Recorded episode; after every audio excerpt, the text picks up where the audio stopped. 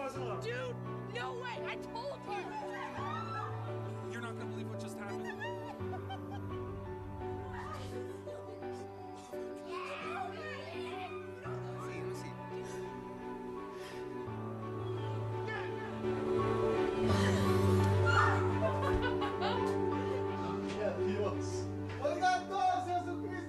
Long ago, this is what they felt like when it happened. And today, it's how we should feel too. Because what it meant for them, it means for us.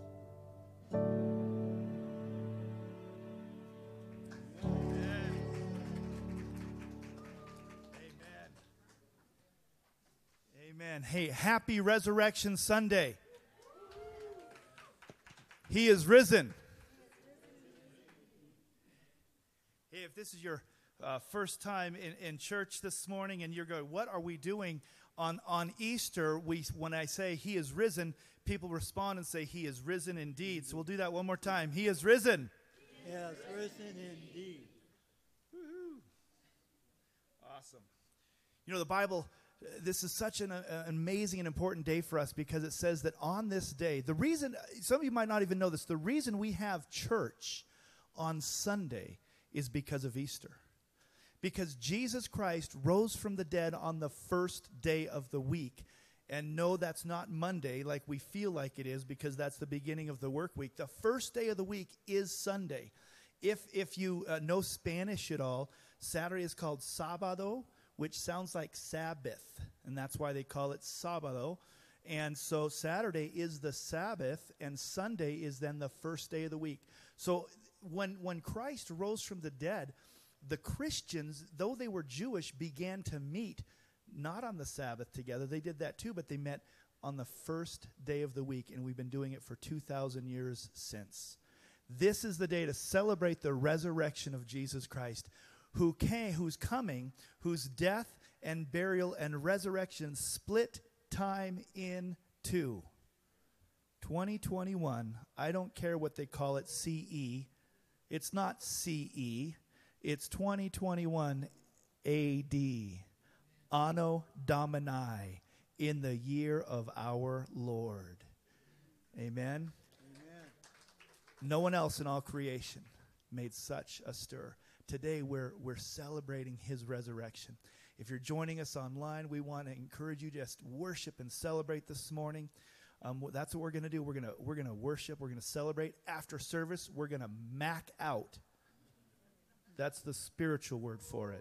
We're gonna we're gonna fellowship. We're gonna have some great food together right afterwards. If you're at home and you want to come for the brunch, come.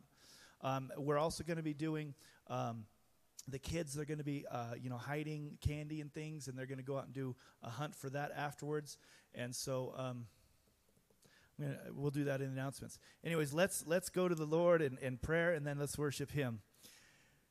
Heavenly Father, we thank you so much for this celebration day, Resurrection Day. God, we thank you that you sent Jesus to live on this earth. God, we are so grateful. God, we didn't deserve it, but he died for our sin. But the, the grave couldn't hold him. Three days later, he rose from the dead and he conquered death and hell. And Lord, today we serve a risen Savior. God, we pray that you would be exalted and blessed in our time and our service this morning. Father, we just thank you so much for this day. Be in our presence, be in our midst as we uh, celebrate you in Jesus' name. Amen.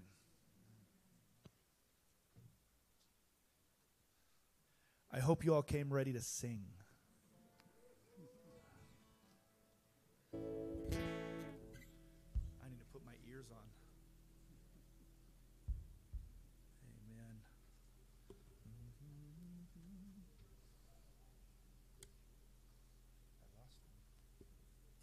There it is. Amen. Hallelujah. So, if anyone comes in late, if there's any seats next to you, you can maybe squeeze in and open. But we do have the best rows, the best seats in the house are all open. They're always open. Isn't it wonderful? They're always open. That's right. Always open.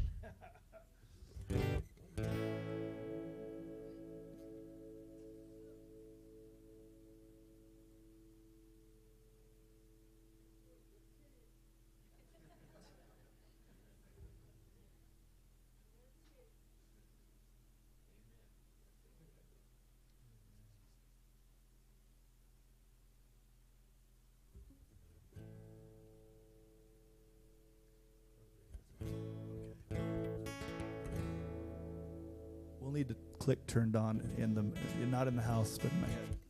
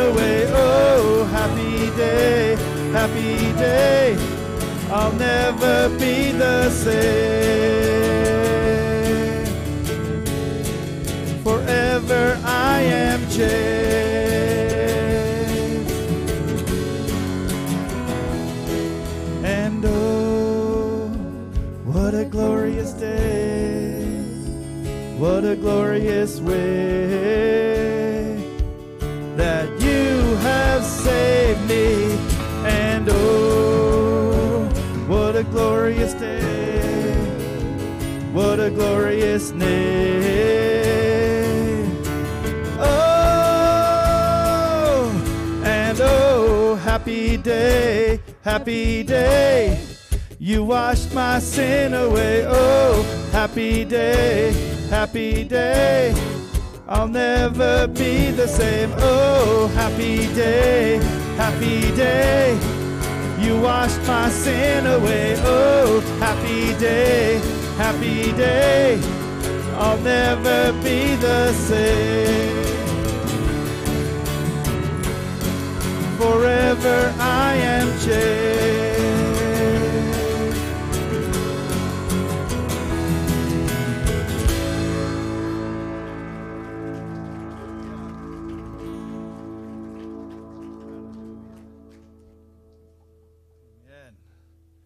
You happy?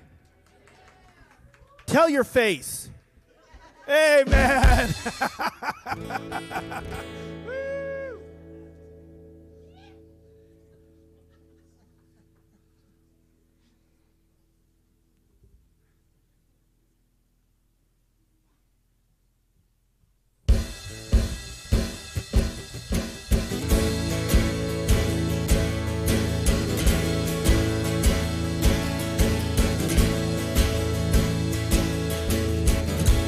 God will reign forever, and all the world will know his name. Everyone together sing the song of the redeemed. I know that my Redeemer lives, and now I stand on what he did. My Savior, my Savior lives. Every day a brand new chance to say, Jesus, you are the only way. My Savior, my Savior lives. The King has come from heaven, and darkness trembles at his name. Victory forever is the song of the redeemed. I know that my Redeemer, I know that my Redeemer lives, and now I stand on what he did. My Savior, my Savior lives. Every day a brand new chance to say, every day a Jesus, you are the only way. My Savior lives, my Savior, my Savior lives. I know that my Redeemer lives. I know that my.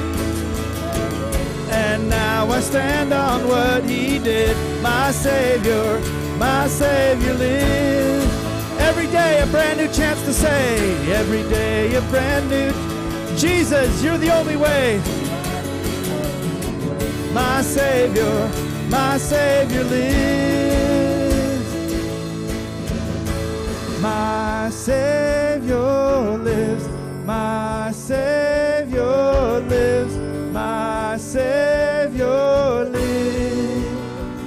that again. My Savior lives. My Savior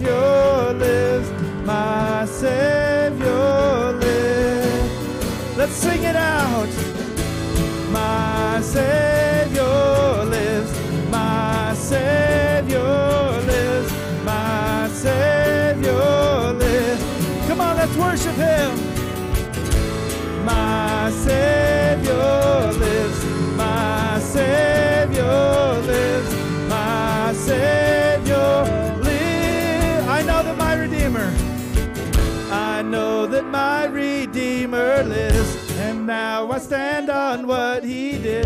My Savior, my Savior lives. Every day a brand new chance to say, Jesus, you are the only way. My Savior, my Savior lives. I know that my Redeemer, I know that my Redeemer lives, and now I stand on what He did. My Savior, my Savior lives. Every day a brand new chance.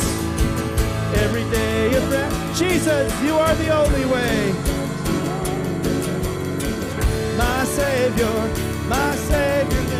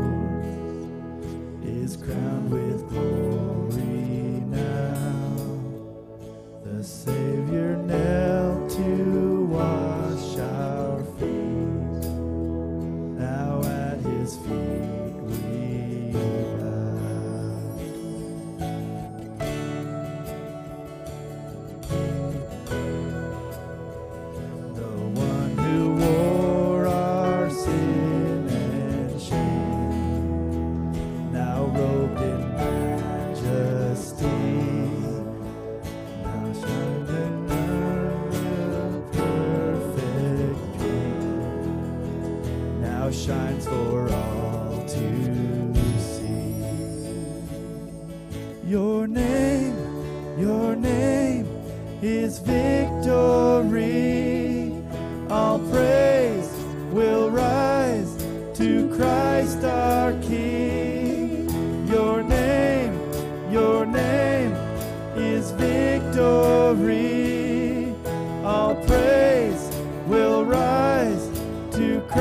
Christ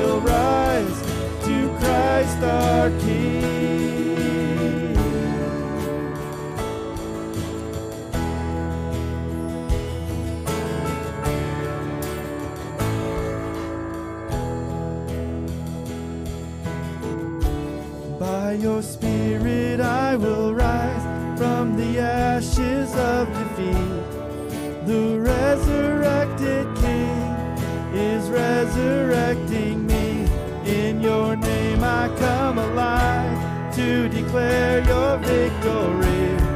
The resurrected King is resurrecting me. By your spirit I will rise from the ashes of defeat. The resurrected King is resurrected. By your name I come alive to declare your victory. The resurrected King is resurrecting me. Resurrecting me. Resurrecting me.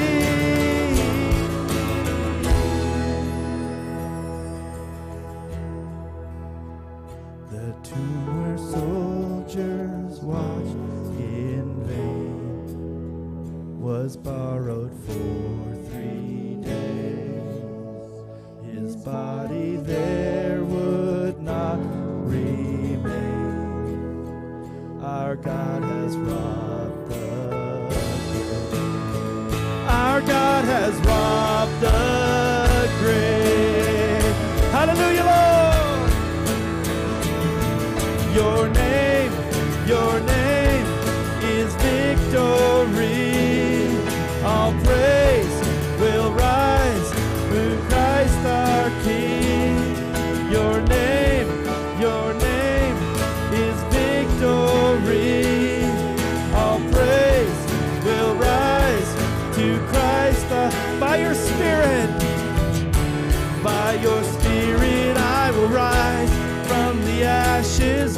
of defeat. The resurrected King is resurrecting me.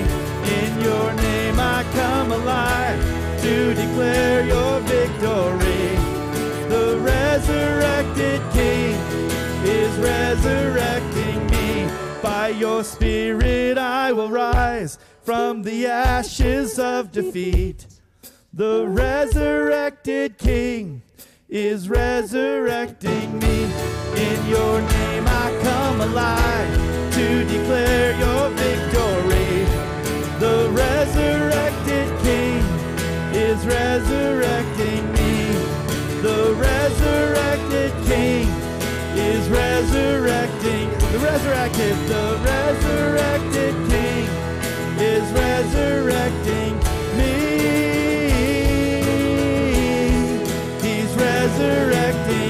me.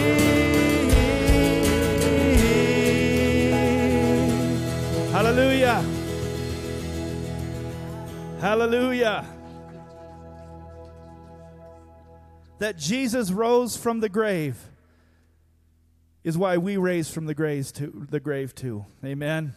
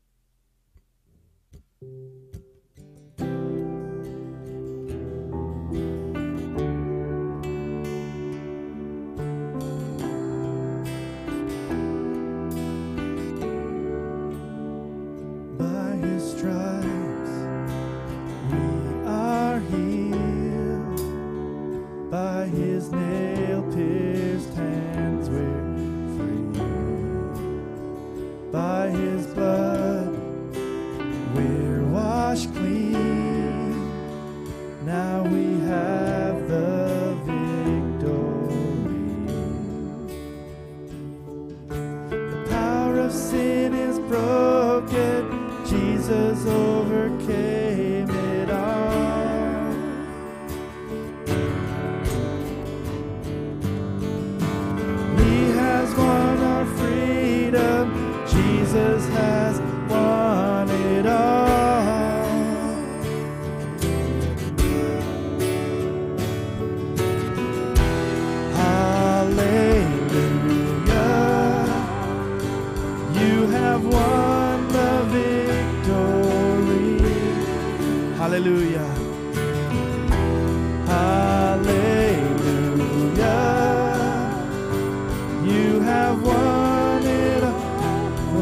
called the anthem.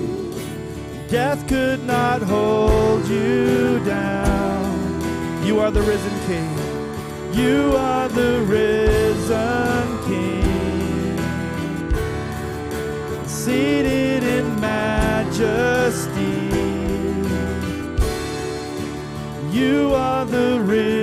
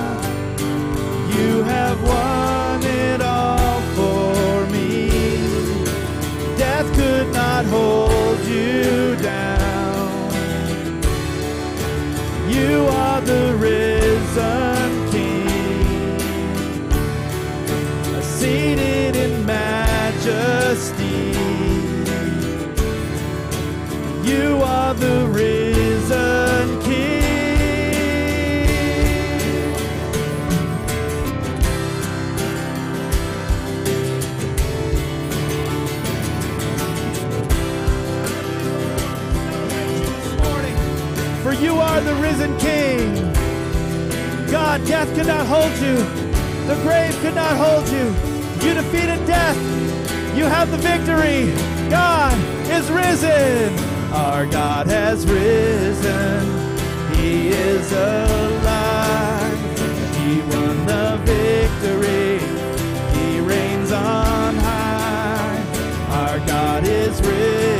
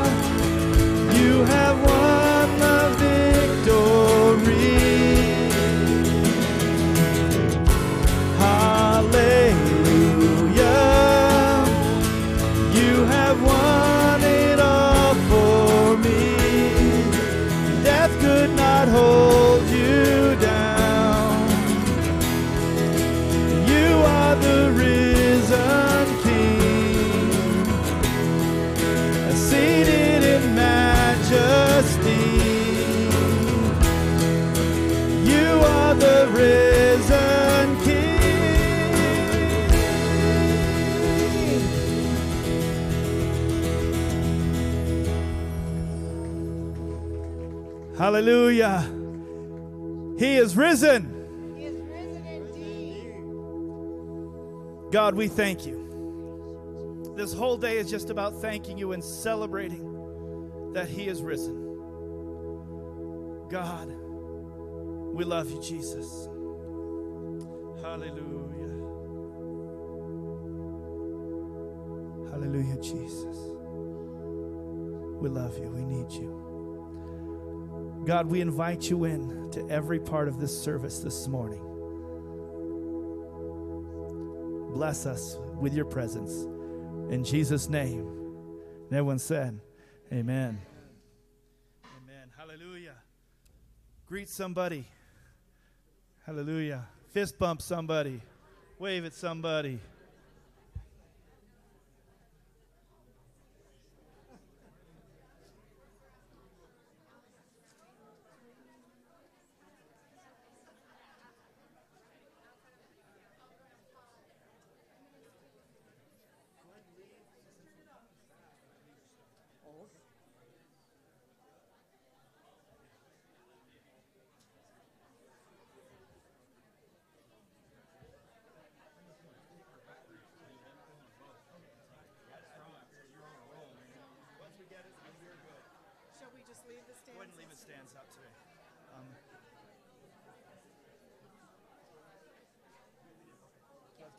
service if we didn't.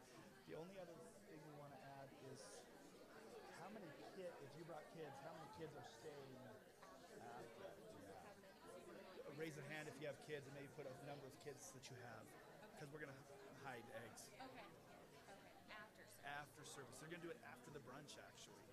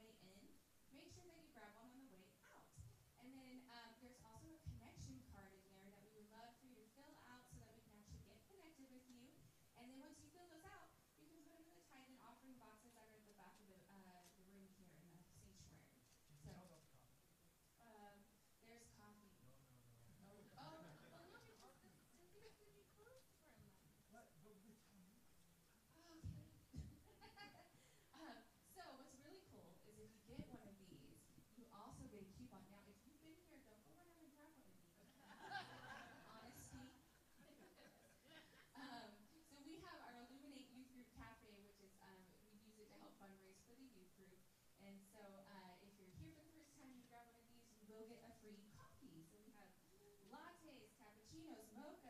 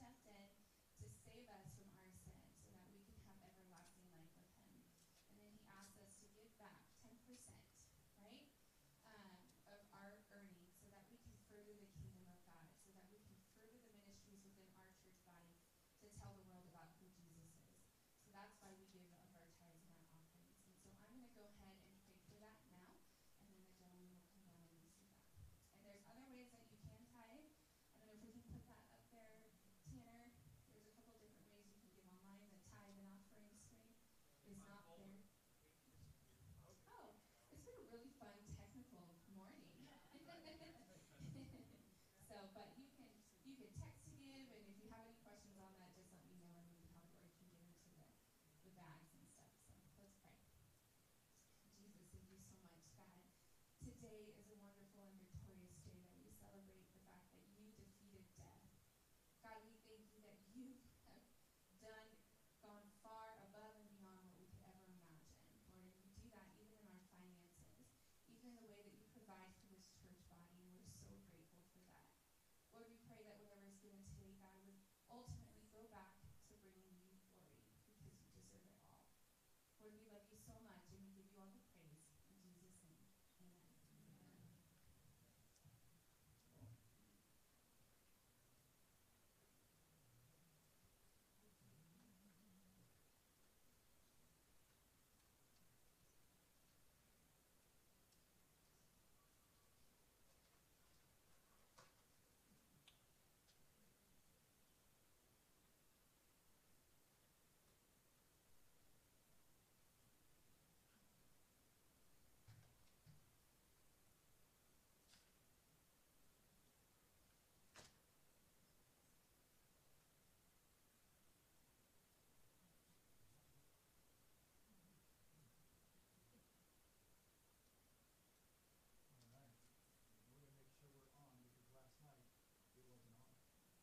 Missed it, or on Friday.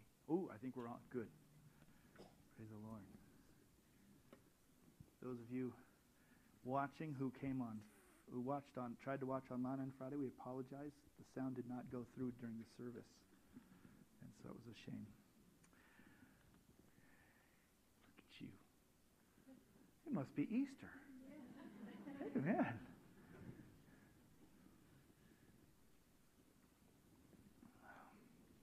Hallelujah.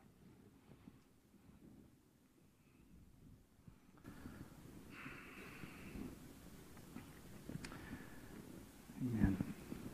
Well, I know Jesse already welcomed you, but if you're visiting this morning for the first time or don't come often, it is great to have you here uh, joining us this morning. Um, we just are a church that loves Jesus, and we want to invite him into every part of our life, and we're glad you're here and hope that you will uh, check it out, see what God's doing in, here at the Journey Church. I want to read from Luke chapter 24 this morning as we get into a time in the Word. And um, hallelujah.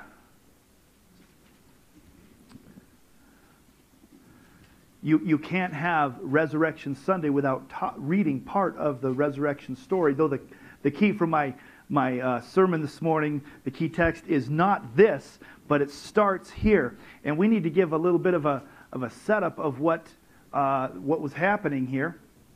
Um, in case you missed it, a lot happened this week 2,000 years ago in Jerusalem. The Son of God, Jesus Christ, was betrayed and handed over where he went through trials and floggings all night long, and he was crucified. We celebrate that, we, we commemorate that on Friday. That's what the Good Friday service is about. And we ended the Good Friday service on, on that note of could there any, ever be anything good about this day? And that's how I ended the sermon on Friday. And I said, hopefully Sunday will be a new day and a better day. And guess what? Sunday's a better day. Amen. Because he is risen. Amen. So Luke 24, 1 through 6 says this On the first day of the week, very early in the morning, did anybody catch the sunrise this morning? Few of us. I know there's a few people. How's that? All right.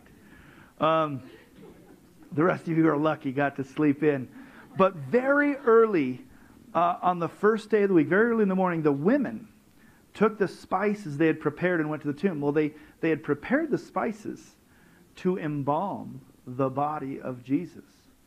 They were expecting him to be there. That was the tradition. They would, they would embalm them and wrap them in, in, in, in these sweet smelling spices. They found the stone rolled away from the tomb. It was a big stone. That stone had a seal on it from the Romans. There was a guard who had guarded it. But when they entered, they did not find the body of the Lord Jesus. While they were wondering about this, and, and, I, and I love that, while they were wondering about this, wouldn't you be wondering too? We, we put a body in here, and now it's gone. You know, if, if you worked in the, in the hospital at the morgue and there was a body in the morgue and you went, oh, we need to go check on the, on the body, and you opened up the slider and slid out the thing, and there was no body in there, you'd be wondering too. What happened? Suddenly, two men in clothes that gleamed like lightning. I love this, this analogy here. Have, you ever been close to lightning? I've, I've, I've been close to lightning. It's, it's kind of bright. Like it's bright uh, when it's in the sky. It's bright when it's a mile away, and you go one, one thousand, two, one thousand, three, one thousand. By the way, I, I, I'm going to share this with you in case you didn't know. I always used to think every second was a mile. Every five seconds is a mile. Which means when you go one, one thousand, two, one thousand, it's not two miles away. It's like less than a mile. When that lightning is really close and it hits something close, it's so bright and it says the clothes of these men were that bright, like lightning. They stood beside them. In their fright, I'd be afraid too. The women bowed down with their faces to the ground. But the men said to them, Why do you look for the living among the dead, he is not here, he is risen. Amen. Why do we look for the living among the dead? Christ is no longer dead, he's alive, and he's alive today. After this whole event, we'll be talking about this in the weeks to come, he didn't die again. Now, other people died again. People that were raised from the dead died again. Lazarus, which was pretty spectacular, who was raised from the dead, had to do it again. That's kind of a bummer, right? But, you know, it didn't last forever. He died physically a second time before the resurrection that we're still waiting for. But Jesus, when he went away, he didn't die again. He went straight up into heaven. That's way ahead of myself. Why do you look for the living among the dead? He's not here, he is risen. Jesus went through betrayal, accusations, trials, floggings, humiliation, crucifixion, death, burial. But after three days, the power of God was revealed, the stone was rolled away, and Jesus Christ triumphed over the grave and rose from the dead. He is risen. Today is Resurrection Sunday. We remember, we celebrate the empty tomb. There's been times, you know, people wear a cross. I've worn crosses before. I thought, I want to get a tomb necklace. Actually, that's so 80s. Okay, so in the 80s, I used to wear necklaces, huh, Brenda? I don't do that anymore, but if I had a necklace, maybe a tomb would be better because that represents that he's risen. Amen? But he, he celebrates the empty tomb. How quickly a mood can change. They went there looking for Jesus. The disciples were mourning his loss. I don't know if you've ever noticed how quickly a mood can change. None of you husbands poke your wife.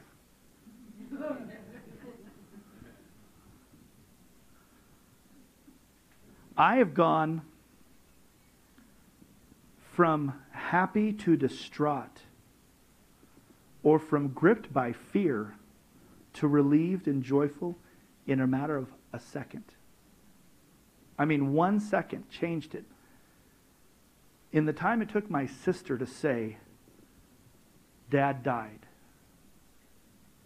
I went from happy to distraught, just like that. There was no warning. Poof.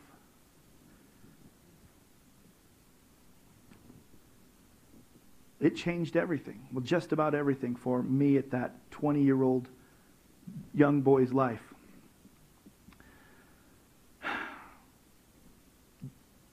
When I thought about my son Matthew, three years old at the time, that he had been abducted, I was terrified. See, he had wandered away from the house. We lived near Circle K and I was doing a remodel on our house. And Matthew was there and, and he was playing and stuff and you know, I mean he just just just there and all of a sudden he said something to me. He says, Hey Dad. He actually said something like, I'm going to work or something like that. It's kind of funny. I'm like, okay. You know, we just kept working. And a little while later, a few minutes, we would, we'd check, I would check on, it wasn't long, maybe five or ten minutes. I'm like, so, you know, check on Matthew again because he was out in the yard. and I didn't see him in the yard. So a friend, Steve Kostolansky, actually was, was helping me with the electrical and, and the plumbing and heating and things. And he, um, we started looking for Matthew. And I went in the house, and he wasn't too concerned yet. I went in the house, Matthew, Matthew, Matthew, and there was no answer. So I came out and I'm like, Steve, you see Matthew? So he starts looking with me. And we started doing these circles around the house you know, like did it for inside house, and we kind of did a little circle. He wasn't there, so I made a bigger circle. We started going out around the other houses. Pretty soon, I'm running, and, and we're we're on airplane a couple a couple houses in from the Blue Water or where whatever Big Tree, I guess it is. So I run all the way over to to the Circle K, and I start asking everybody there if they'd seen a little. I mean, he was tow-headed, man, just blonde as can be, cutest little guy. Two and a half, three years old. He was young. Nobody'd seen him. Now I'm panicked.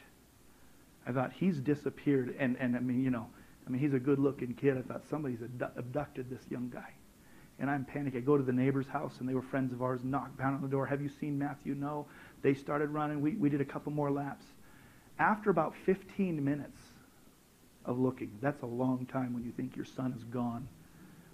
I hear John Green, who lived in the front house, he goes, Rob, there he is. And I came running, and Matthew is sitting in their car in the front seat of Tracy's little red sports car, driving with his lunch pail on the front seat next to him. Guess where he was driving? To work. I'm going to work, Dad. Matthew, where were you? I was going to work like you. I went from terrified to joyful like that. Isn't it amazing? I mean, moods can change really quick. The women, the disciples' moods changed that day from grief and, and bewilderment and wonder and, and so many things. When they encountered Jesus that day, it changed like that because everything changed for them. That's what can happen with us when we realize that Jesus is no longer dead and that he's alive. It should absolutely transform us from the inside out. What a glorious moment it was for me, thinking that he might be gone forever, to seeing that cute little face behind the wheel. I, I have to admit, there was a little bit of uh, upsetness with him, but it went away really quick. What a glorious day it must have been when the disciples discovered that Jesus Christ was, well, he was risen. Amen. With his resurrection, although no one fully grasped what had transpired, everything changed on that day. So much more than the disciples' rabbi and friend who was alive. I mean, you know, there's been people who've died, and I'm like, God, would you bring, bring them back to the dead? There was a lady up in our church in Oakdale, and she was a young, she was younger woman, and um, she was in charge of, uh, she ran this neighborhood ministry for kids. And that's where Matthew actually, he started working there and helping to, to lead the kids when he was only nine years old himself. He's got a call God on him. And Maxine died, and it was, we were all shocked by it. And so a group of people from the church, Pastor Eric, and, and uh, they went over to the mortuary where her body was, and they laid hands on the building and prayed and cried out, God raise her from the dead right on the main road. It was awesome and a little weird. But they believed God that He could do that, and they said, We're not going to do anything. Can you imagine if a few minutes later she was on the inside of the glass doors going, Hey, let me out? This is what happened. Jesus rose from the dead. It changed everything. But see, Jesus was their rabbi, He was their master. They still didn't grasp everything about Him yet.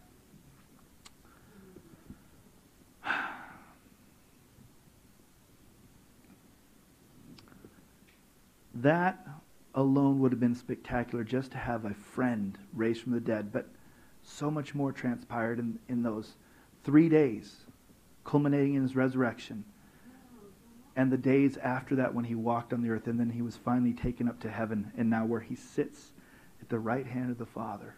The Bible says that he sits there and he, and he, he intercedes for us. He's our mediator between God and us. There's one change, one transaction that happened during that whole process is that we who were lost, we that were separated from God, we were, resto- we were restored to a right relationship. We talked about that on Friday night. We were restored to a right relationship with God, and then we received hope.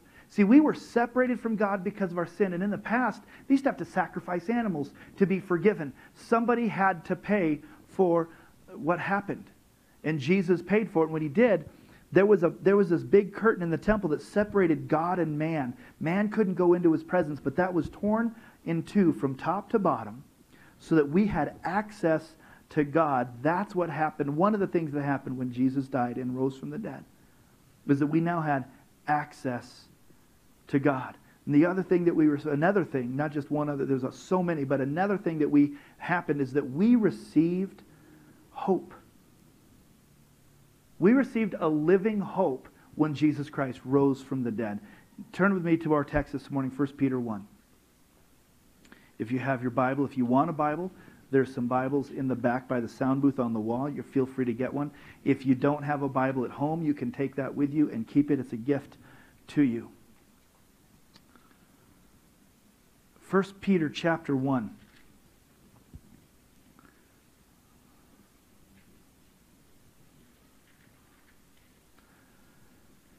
Starting in verse 3, it says this Praise be to the God and Father of our Lord Jesus Christ.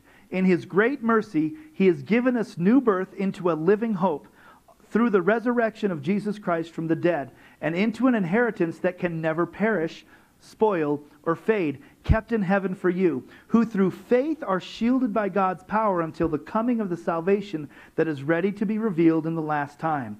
In this you greatly rejoice, though now for a little while you may have had to suffer grief in all kinds of trials. These have come so that your faith, which is of greater worth than gold, which perishes even though it's refined by fire, may be proved genuine and may result in praise, glory, and honor when Jesus Christ is revealed. Two more verses. Though you have not seen him, you love him, and even though you do not see him now, you believe in him and are filled with an inexpressible and glorious joy for you are receiving the goal of your faith, the salvation of your souls. We have been given new birth into a living hope. That means that we didn't earn it, we didn't do anything to deserve it. It's God and His merciful and kind love toward us that we've been given this hope. And it's more than just having a hope in that's, that's uncertain, that's whimsical. Um, I hope I win the lottery someday. This is not the kind of hope that we're talking about. We all have these hopes. There's times you plan a vacation and you say things like, I hope it doesn't rain, but you have really no assurance of it. It's just a hope. This is not the kind of hope that the Bible is talking about. This kind of hope is much more certain. Now, Peter, in this book, in the book of 1 Peter, he wrote these words about 30 years after Christ's resurrection. 30 years. Now, right there is something to tell you why on earth would Peter still be talking about something that wasn't true? Wouldn't he have let it go by then? No, absolutely. He knew that this had happened. He was a witness. He wrote these words 30 years, and, and not only that, during this time, Christians were under persecution and increasing persecution. It was getting worse and worse. And so Peter's writing this to a group of Christians who are dispersed in Asia Minor. And these, uh, these people, they were, as, as, you read the book of First Peter, you'd find out, like in chapter 2, chapter 3, that they had overbearing bosses that they had uh, they were being threatened by unbelieving spouses. They were being ridiculed by uh, skeptical neighbors. And um, and on the horizon loomed the possibility of much more violent form of persecution. These christians were under persecution so he's writing them about the hope. It was a very anti-christian society kind of like ours is becoming. And it's just beginning so these words are good for us because how do you stay hopeful when your life is, is undergoing some of these kinds of tests? See, we can't just be hopeful when all everything's good. Well, you know, wh- why are you so happy? I've got so much hope. When things get bad, why are you so upset? Because I don't have any hope. No. We have hope in Jesus and his resurrection, and it's more certain. I want to talk about what kind of hope that is.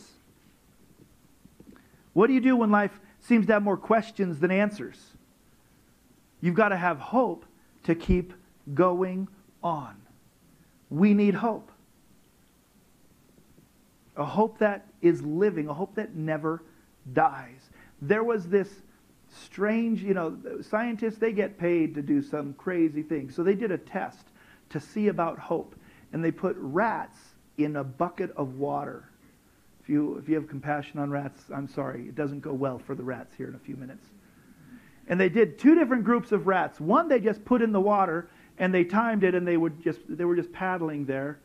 And within a couple of hours they just stopped paddling and died. But there was another group that was in the same type of water, same temperature, and every once in a while they'd pull the little rats out for just about a second or two. And then they put them right back in. Those rats lasted for over 24 hours. The only thing that had changed is every once in a while they had a glimmer of hope that maybe they'd get rescued. So there's something in us. We need hope. And when you have no hope, you feel like the first bunch of rats. You're just drowning and you can't make it any longer. But Jesus comes to bring hope to us. What is that hope that is living? He said it's a living hope. The New Testament idea of, is, of hope is so different than the way we use it today. Like I said, we say things like, oh, I hope it doesn't rain. We were hoping that weather would be nice today. And it is. Now, praise the Lord for that. I don't know if he smiled on us or, you know, but but it's it's good weather. But we but a couple of weeks ago when we planned to do our little thing out there today, we're like, I hope it's warm. And that was all we had. And then we had a backup plan in case it wasn't. We're, we referred often to the uncertainty of future events when we say, I hope. That's not what the Bible's talking about. When the Bible talks about hope, it's talking about actually the opposite of uh, uncertainty. It's, it's communicating something of assurance in us. It's, it's confidence that future events that are talked about that we're actually going to take place. There's no hoping, it's sure. We need to understand the difference. If you, under, if you reread the scriptures with this difference in mind, it changes your understanding of the text in so many other places. Uh, does anyone in here speak Spanish? We have a few, oh man, a few people. Okay. Gonna, is it okay if I ask you a question? I'm not going to embarrass you too much. How do you say hope? Eh, what was it? Esperanza? Es, esperanza, right? Esperar is the verb. Mona, how do you say wait? Wait. Uh huh. Esper- esperar is to wait, but isn't that the same word to hope? It's the exact same word in Spanish. You know why? Because they understand that hope and wait is actually kind of really similar. When you go out to the, cor- to the corner of State Lane, when, when, when, Jamie, when James comes and he leaves church and he walks down to State Lane, he waits for the bus. He hopes for the bus. But he doesn't just hope like, wow, I hope by some random chance some guy will drive by here and pick me up. No, he knows there's a schedule. He's hoping on the bus to come. When we hope in Jesus, it's not this random, I hope he does something. It's more sure. It's a living, confident, assured hope, and it's alive.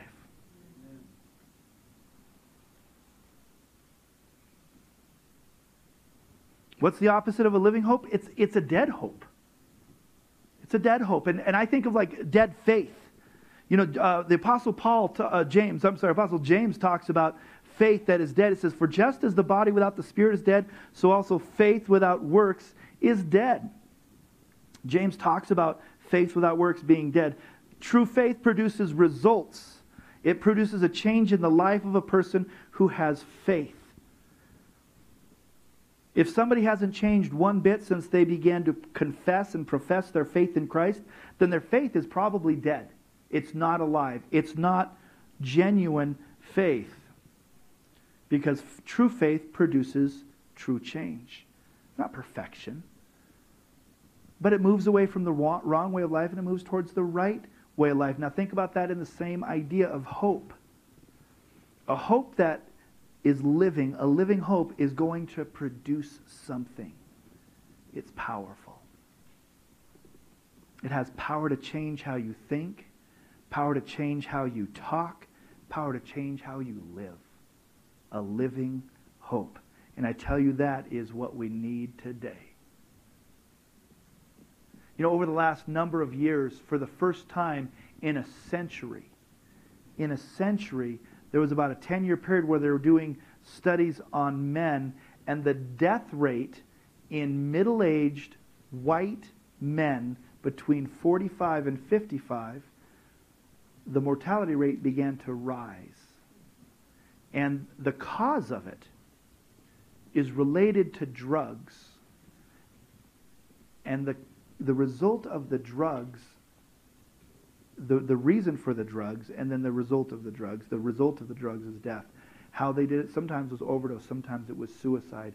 The reason for the drugs, people were losing hope. This last year, suicides went up. Why? People began to get hopeless. But we have a living hope that's available, and God gives us that living hope. A hope that is living, a living hope is a, reassuring thing. It's positive. It, it deals with the, the future in certainties, in terms, and it, and it produces positive results. That's the power of hope. And what God offers you is more fabulous than anything all the money in the world can offer. It talked about it was more precious than gold. That's hope. That's a living hope. It's something certain. I want to we're going to go through here slowly in the, some of these verses and pick some things out in 1 Peter. Blessed be the God and Father of our Lord Jesus Christ, who according to his abundant mercy, you didn't deserve it, who according to his abundant mercy has begotten us again to a living hope through the resurrection of Jesus Christ from the dead. He put us into, it's not something we grasp, but it's something that we live in, a living hope.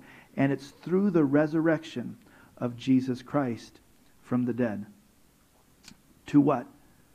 To an inheritance that's incorruptible and undefiled and that does not fade away, reserved in heaven for you. See, this is, as Christ rose from the dead, this is what happens for us. In Christ, he, we have a, an inheritance, something waiting for us that's incorruptible. I don't own anything that's incorruptible. Now, I've got some cool stainless steel pots and things. Even those will rust away eventually, they'll rot away. Five, who are kept by the power of God. And who is the who? That's you. So we have this hope through the resurrection to an inheritance which is reserved in heaven for you. This is for you. And then it says, who are kept by the power of God through faith for salvation ready to be revealed in the last time. If you're in Christ, you're kept by Him into this living hope. We don't have to despair. There is a living hope that we have because of Christ. Now, here's the thing we've all felt hopeless. See, see we, we fall into hopelessness, but we have to re anchor ourselves in the hope of Christ. He overcame death. It was hard for me to get out of bed this morning. When I compare myself to him, I'm like, yeah, he's got me beat. My faith goes put, puts in him. I put my faith and hope and trust in him, and I am so thankful that you and I are kept by the power of God through faith. For salvation, ready to be real. Verse 6 In this you greatly rejoice. We should be rejoicing in this living hope, in this inheritance that we have that's available to you. Now, now you might be here going, I don't, I don't have that hope. I have no idea what you're, we're talking about. By the end today, I want, we're going to give you an opportunity to just change that. Because hopelessness is no way to live. But having a living hope, there's no other way. So in all this we greatly rejoice, though now, for a little while, if need be, you have been grieved by various trials.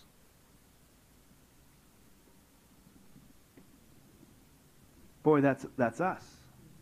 For a little while. And you're like, man, this little while has not been a little while. It's been a long while that I've been grieved by various trials. Life can be hard.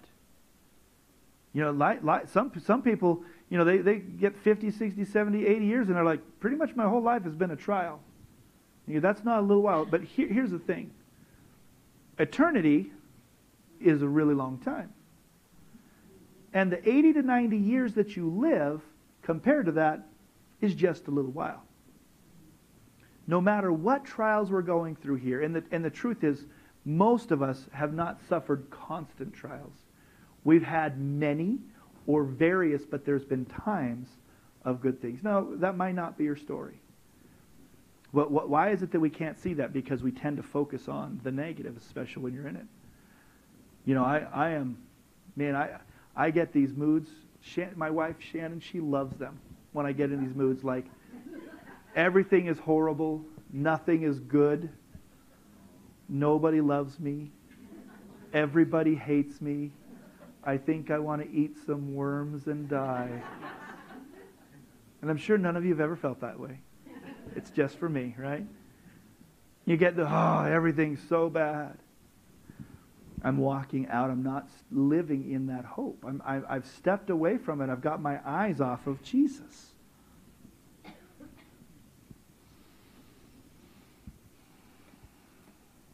For a little while, you've been grieved by various trials, that the genuineness of your faith, being more precious than gold that perishes, though it's tested by fire. And gold, I mean, you know, gold is like, oh, gold, but it was really a little bit more precious to them.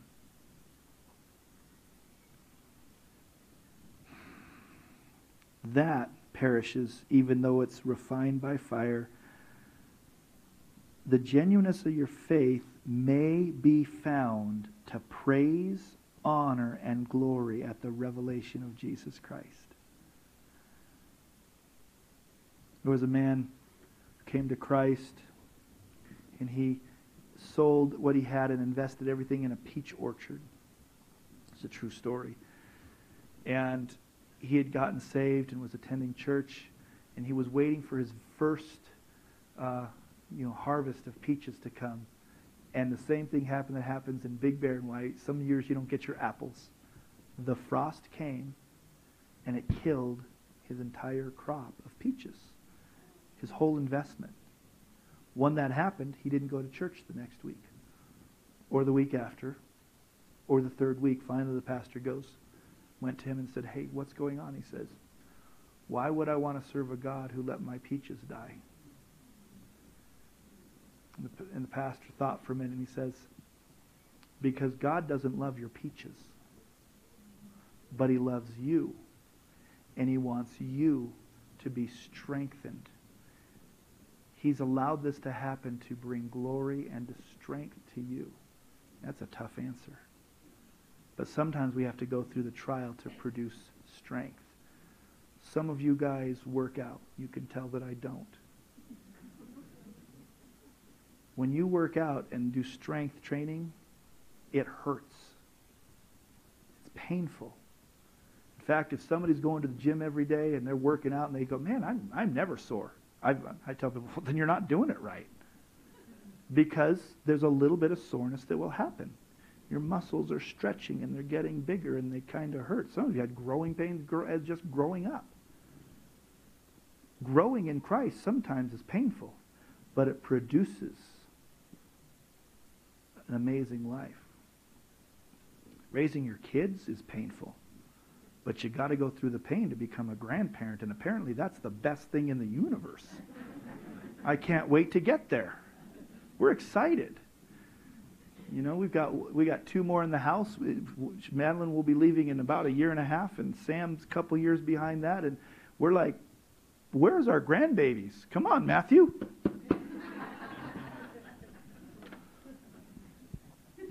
but you don't get to be a grandparent with relationship with your kids and your grandkids unless you've hurt some, because it's hard.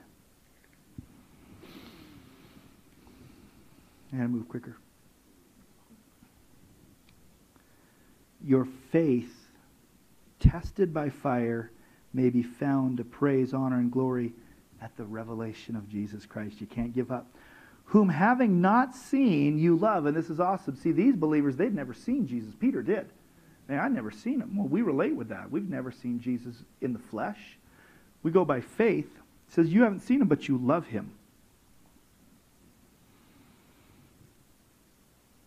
Though now you do not see him, yet believing you rejoice with joy inexpressible and full of glory. That's Christians. If, if you're visiting, if you're if you're kind of new to Christianity, you, you, but you've met some and you're like, man, these guys are weird. I mean, they're like happy about singing songs to a dead guy. No. You, we're not happy about singing songs to a dead guy. We're happy about singing songs to a guy that was dead and he's alive again and he made me alive too. There's an inexpressible joy that comes in knowing Jesus Christ. Amen? When we focus on that, it's just amazing.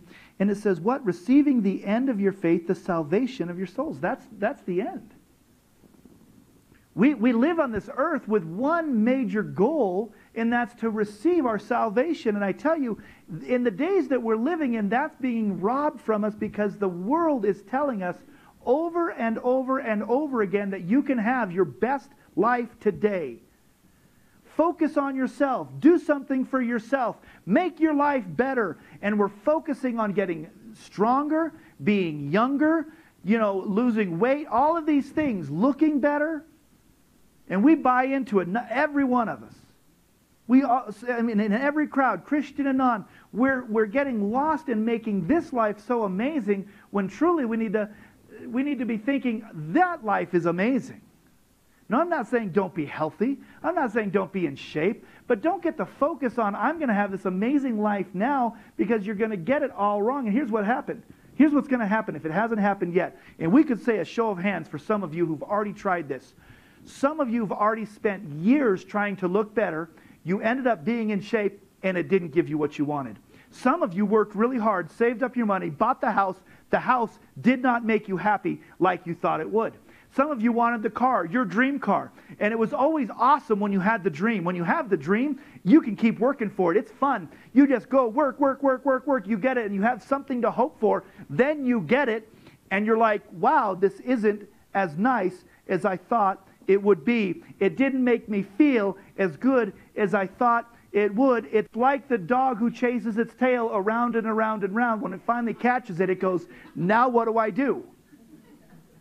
We spend our lives running in circles like the dog, trying to be better, trying to be, trying to obtain this amazing life here. And then if when you do get parts of it, you're like, wow, well, that didn't work. So you know what you do? You try something new.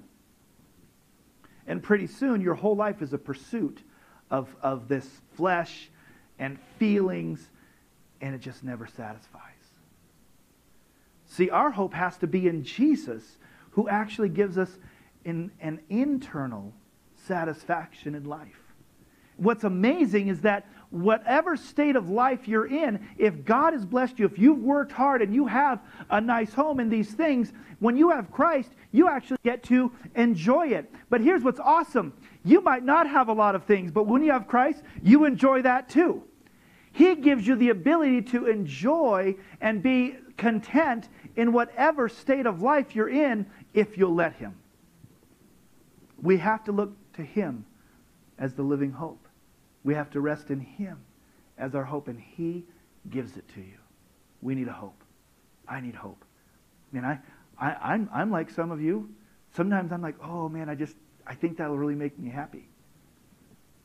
And, you know, and they don't. You know, I, we're going to be starting uh, the remodel in the kitchen, so I bought a few new tools. I'm excited. I went cordless. I, I got the XR series of the DeWalt skill saw, the Sawzall, and the and the multi multi tool. They came last night. It was late. I still had to open them up just to look at them.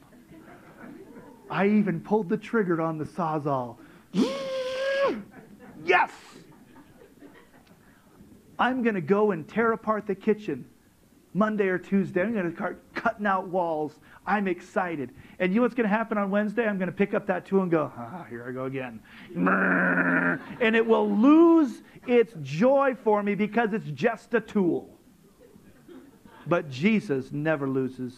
I never lose my joy in him. Never. I never lose my joy. except when I get my eyes off of him and onto myself.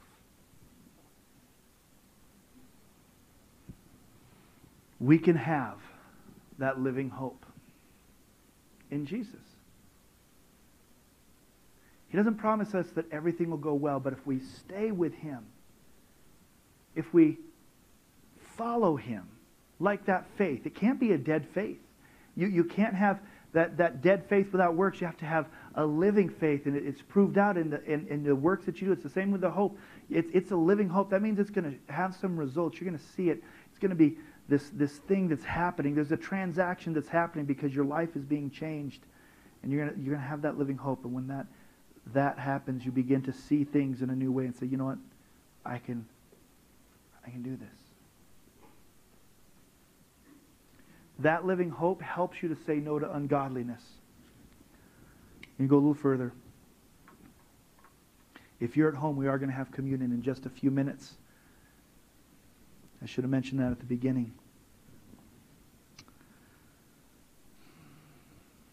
Go to, just skip down a couple verses. I won't read 10 through 12. They're good, but I just want to go to 13. So, in light of all the things we've just read in 1 Peter, says this Therefore, gird up the loins of your mind. Okay? We talk, talked about this a, a while back in one, in one of my sermons. The, the loins of your mind, in the King James Version. The loins are the place of reproduction. Your mind reproduces the results in your life.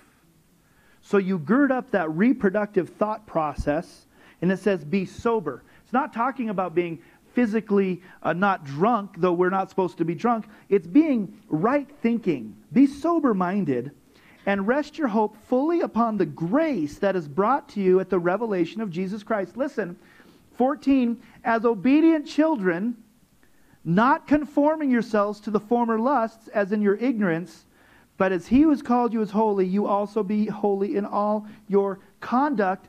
It's saying we have this living hope, but then it says, but but don't live like you used to live.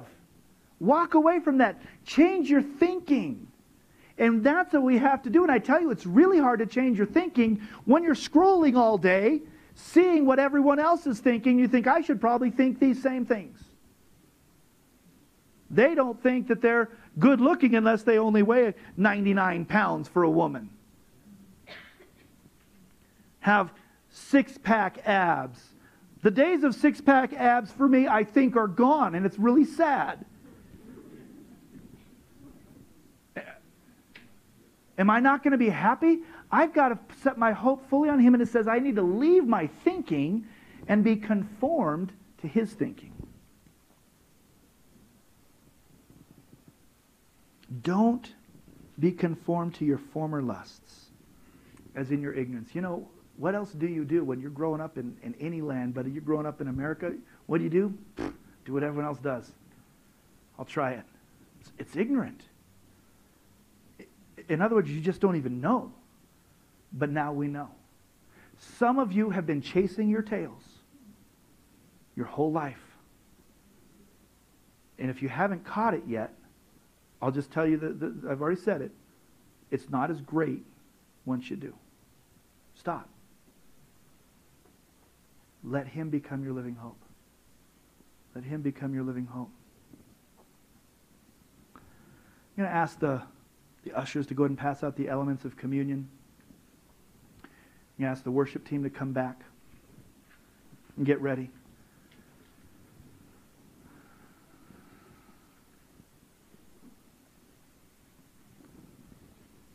When you get the when you get the bread, the matzah cracker. It's it's unleavened bread. It's made without leaven. Leaven represents sin. It's and it's symbolic of of Christ. When you get the, the, the bread and you get the juice, just hold on to it. They're each going to come in their own little cups, so nobody's that touch they've broken off even with with uh, their gloves and things. And so, just get a couple cups uh, of bread. Oh, thank you very much, Steve.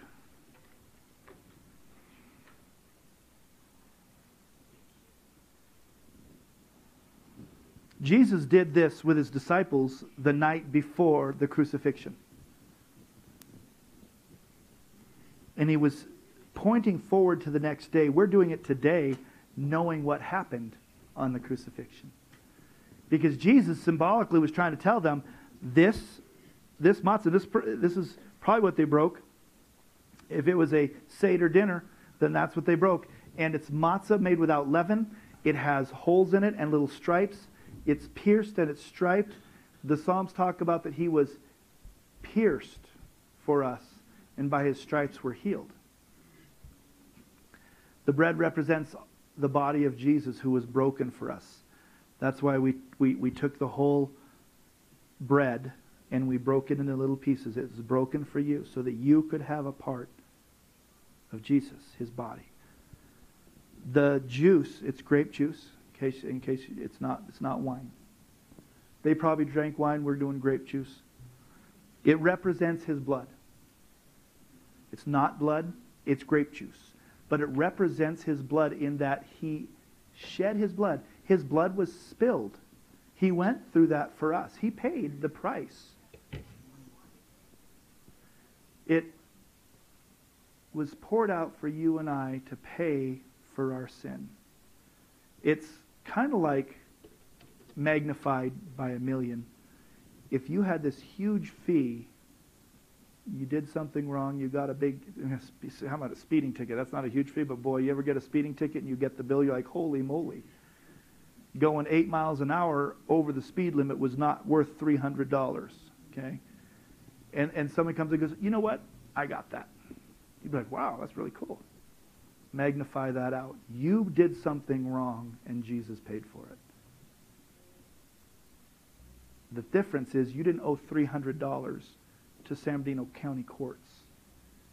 It was the death penalty. And Jesus paid it. He died for us. That's what this represents. Now, we're doing that today. But if you have never asked Jesus to, to be your Lord, then it's really kind of meaningless to even do this. But here's what you can do right now. You can ask Jesus to be your Lord, and you can say, I'm tired of chasing my tail. I don't want to live like this anymore. I've been here, I've been feeling something, I've been hearing something. I've been doing things on my own, and God, I don't want to do it on my own anymore. I need a Savior. I need a living hope. Forgive me. If that's you, you can pray a prayer something like this Heavenly Father, forgive me. I'm a sinner. I can't pay the penalty for my sin, but I thank you that you already paid it. Thank you for dying for my sin. I invite you to become my Lord, my Master. I'll follow you. I commit my life to you. I don't understand what that exactly means, but I'll try to trust you in the process of giving you my whole life. In Jesus' name, amen. If you sincerely prayed that prayer, it's the beginning of a new walk of life, salvation. I'd, I'd encourage you to find myself or, or, or during, one, during your, your brunch after, please stay for that. Find somebody and tell them, hey, I, I received Christ. We'll, give you a Bible and we'll, we'll help you in your path. Jesus himself on that fateful night before his crucifixion on that Last Supper, he took bread, like I said, and he broke it and he gave it to all his disciples. And he said, This is my body, it's broken for you. Heavenly Father, we thank you for the body of Jesus that was broken for me, that I might have life, that I might have healing. In Jesus' name, let's take the bread together.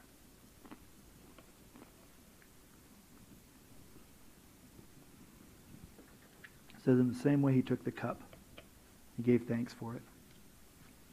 And he said, This is the blood of a new covenant. It's my blood, a new covenant. A covenant is like a contract, but the difference is that Jesus did all the work and we just have to receive it. We don't have to sacrifice anymore. He sacrificed himself. It's a new covenant that all we have to do is believe in our heart that Jesus died for sins, confess with their mouth that God raised him from the dead and will be saved. We thank you for the blood of Jesus that this cup represents. Let's drink together.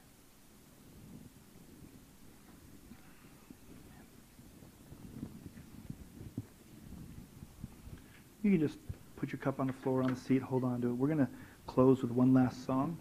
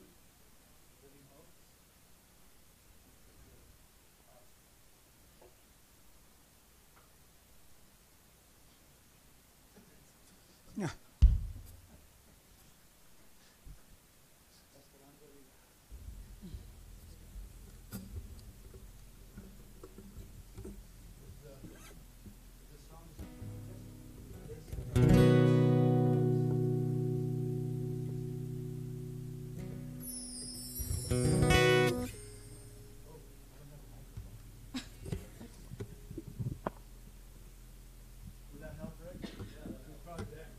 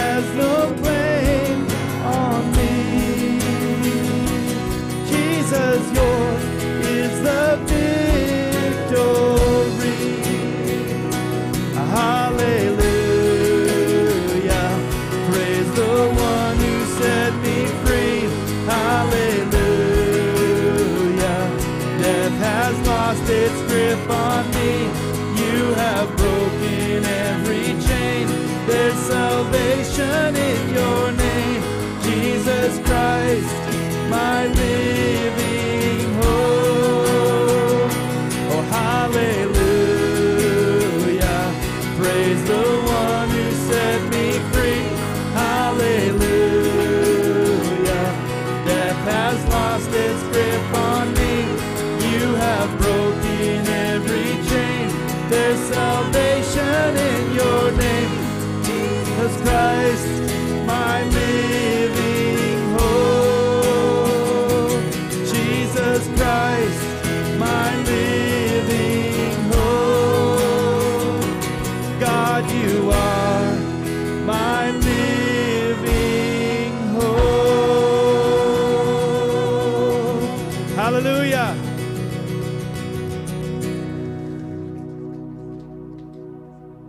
God, we thank you that you are our living hope. We put our faith and trust in you. That hope is alive, and it's certain that we will rise from the dead, and we will all be with you someday in paradise, and that in this earth you walk with us, you comfort us, you help us to be overcomers and more than overcomers. We give you the praise, glory in Jesus' name. Amen. Amen. Hallelujah. Before I dismiss, what is happening? Are we ready?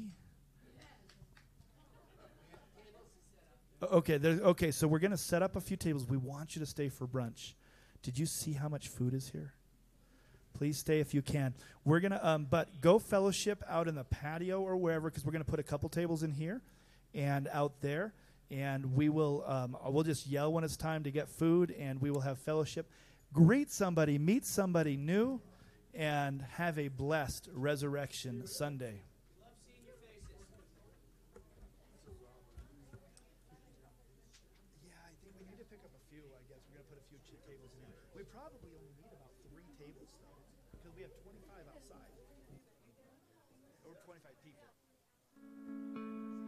There's got to be more than going back and forth from doing right to doing wrong. Cause we were taught that's who we are. Well, come on, get in line right behind me.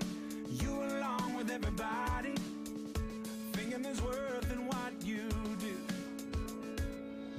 Then, like a hero who takes the stage when we're on the edge of our seat, singing.